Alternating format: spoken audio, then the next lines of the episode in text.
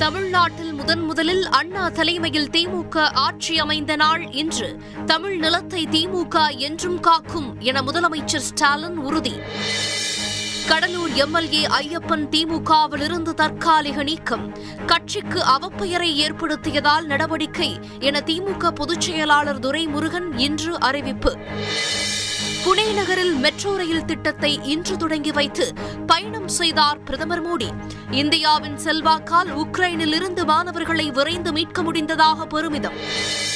உக்ரைனில் இருந்து மீட்கப்பட்ட தமிழக மாணவர்களுடன் தமிழக அரசின் சிறப்பு குழு டெல்லியில் இன்று சந்திப்பு.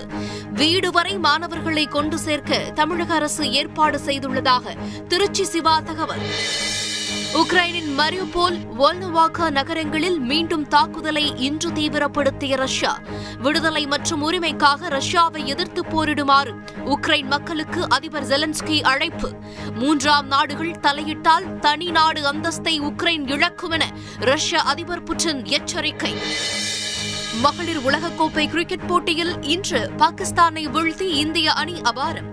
இலங்கைக்கு எதிரான முதல் டெஸ்ட் போட்டியில் இந்திய ஆண்கள் அணி இன்னிங்ஸ் வெற்றி. ஐபிஎல் கிரிக்கெட் தொடருக்கான அட்டவணை வெளியீடு. முதல் போட்டியில் சென்னை கொல்கத்தா அணிகள் பலப்பரீட்சை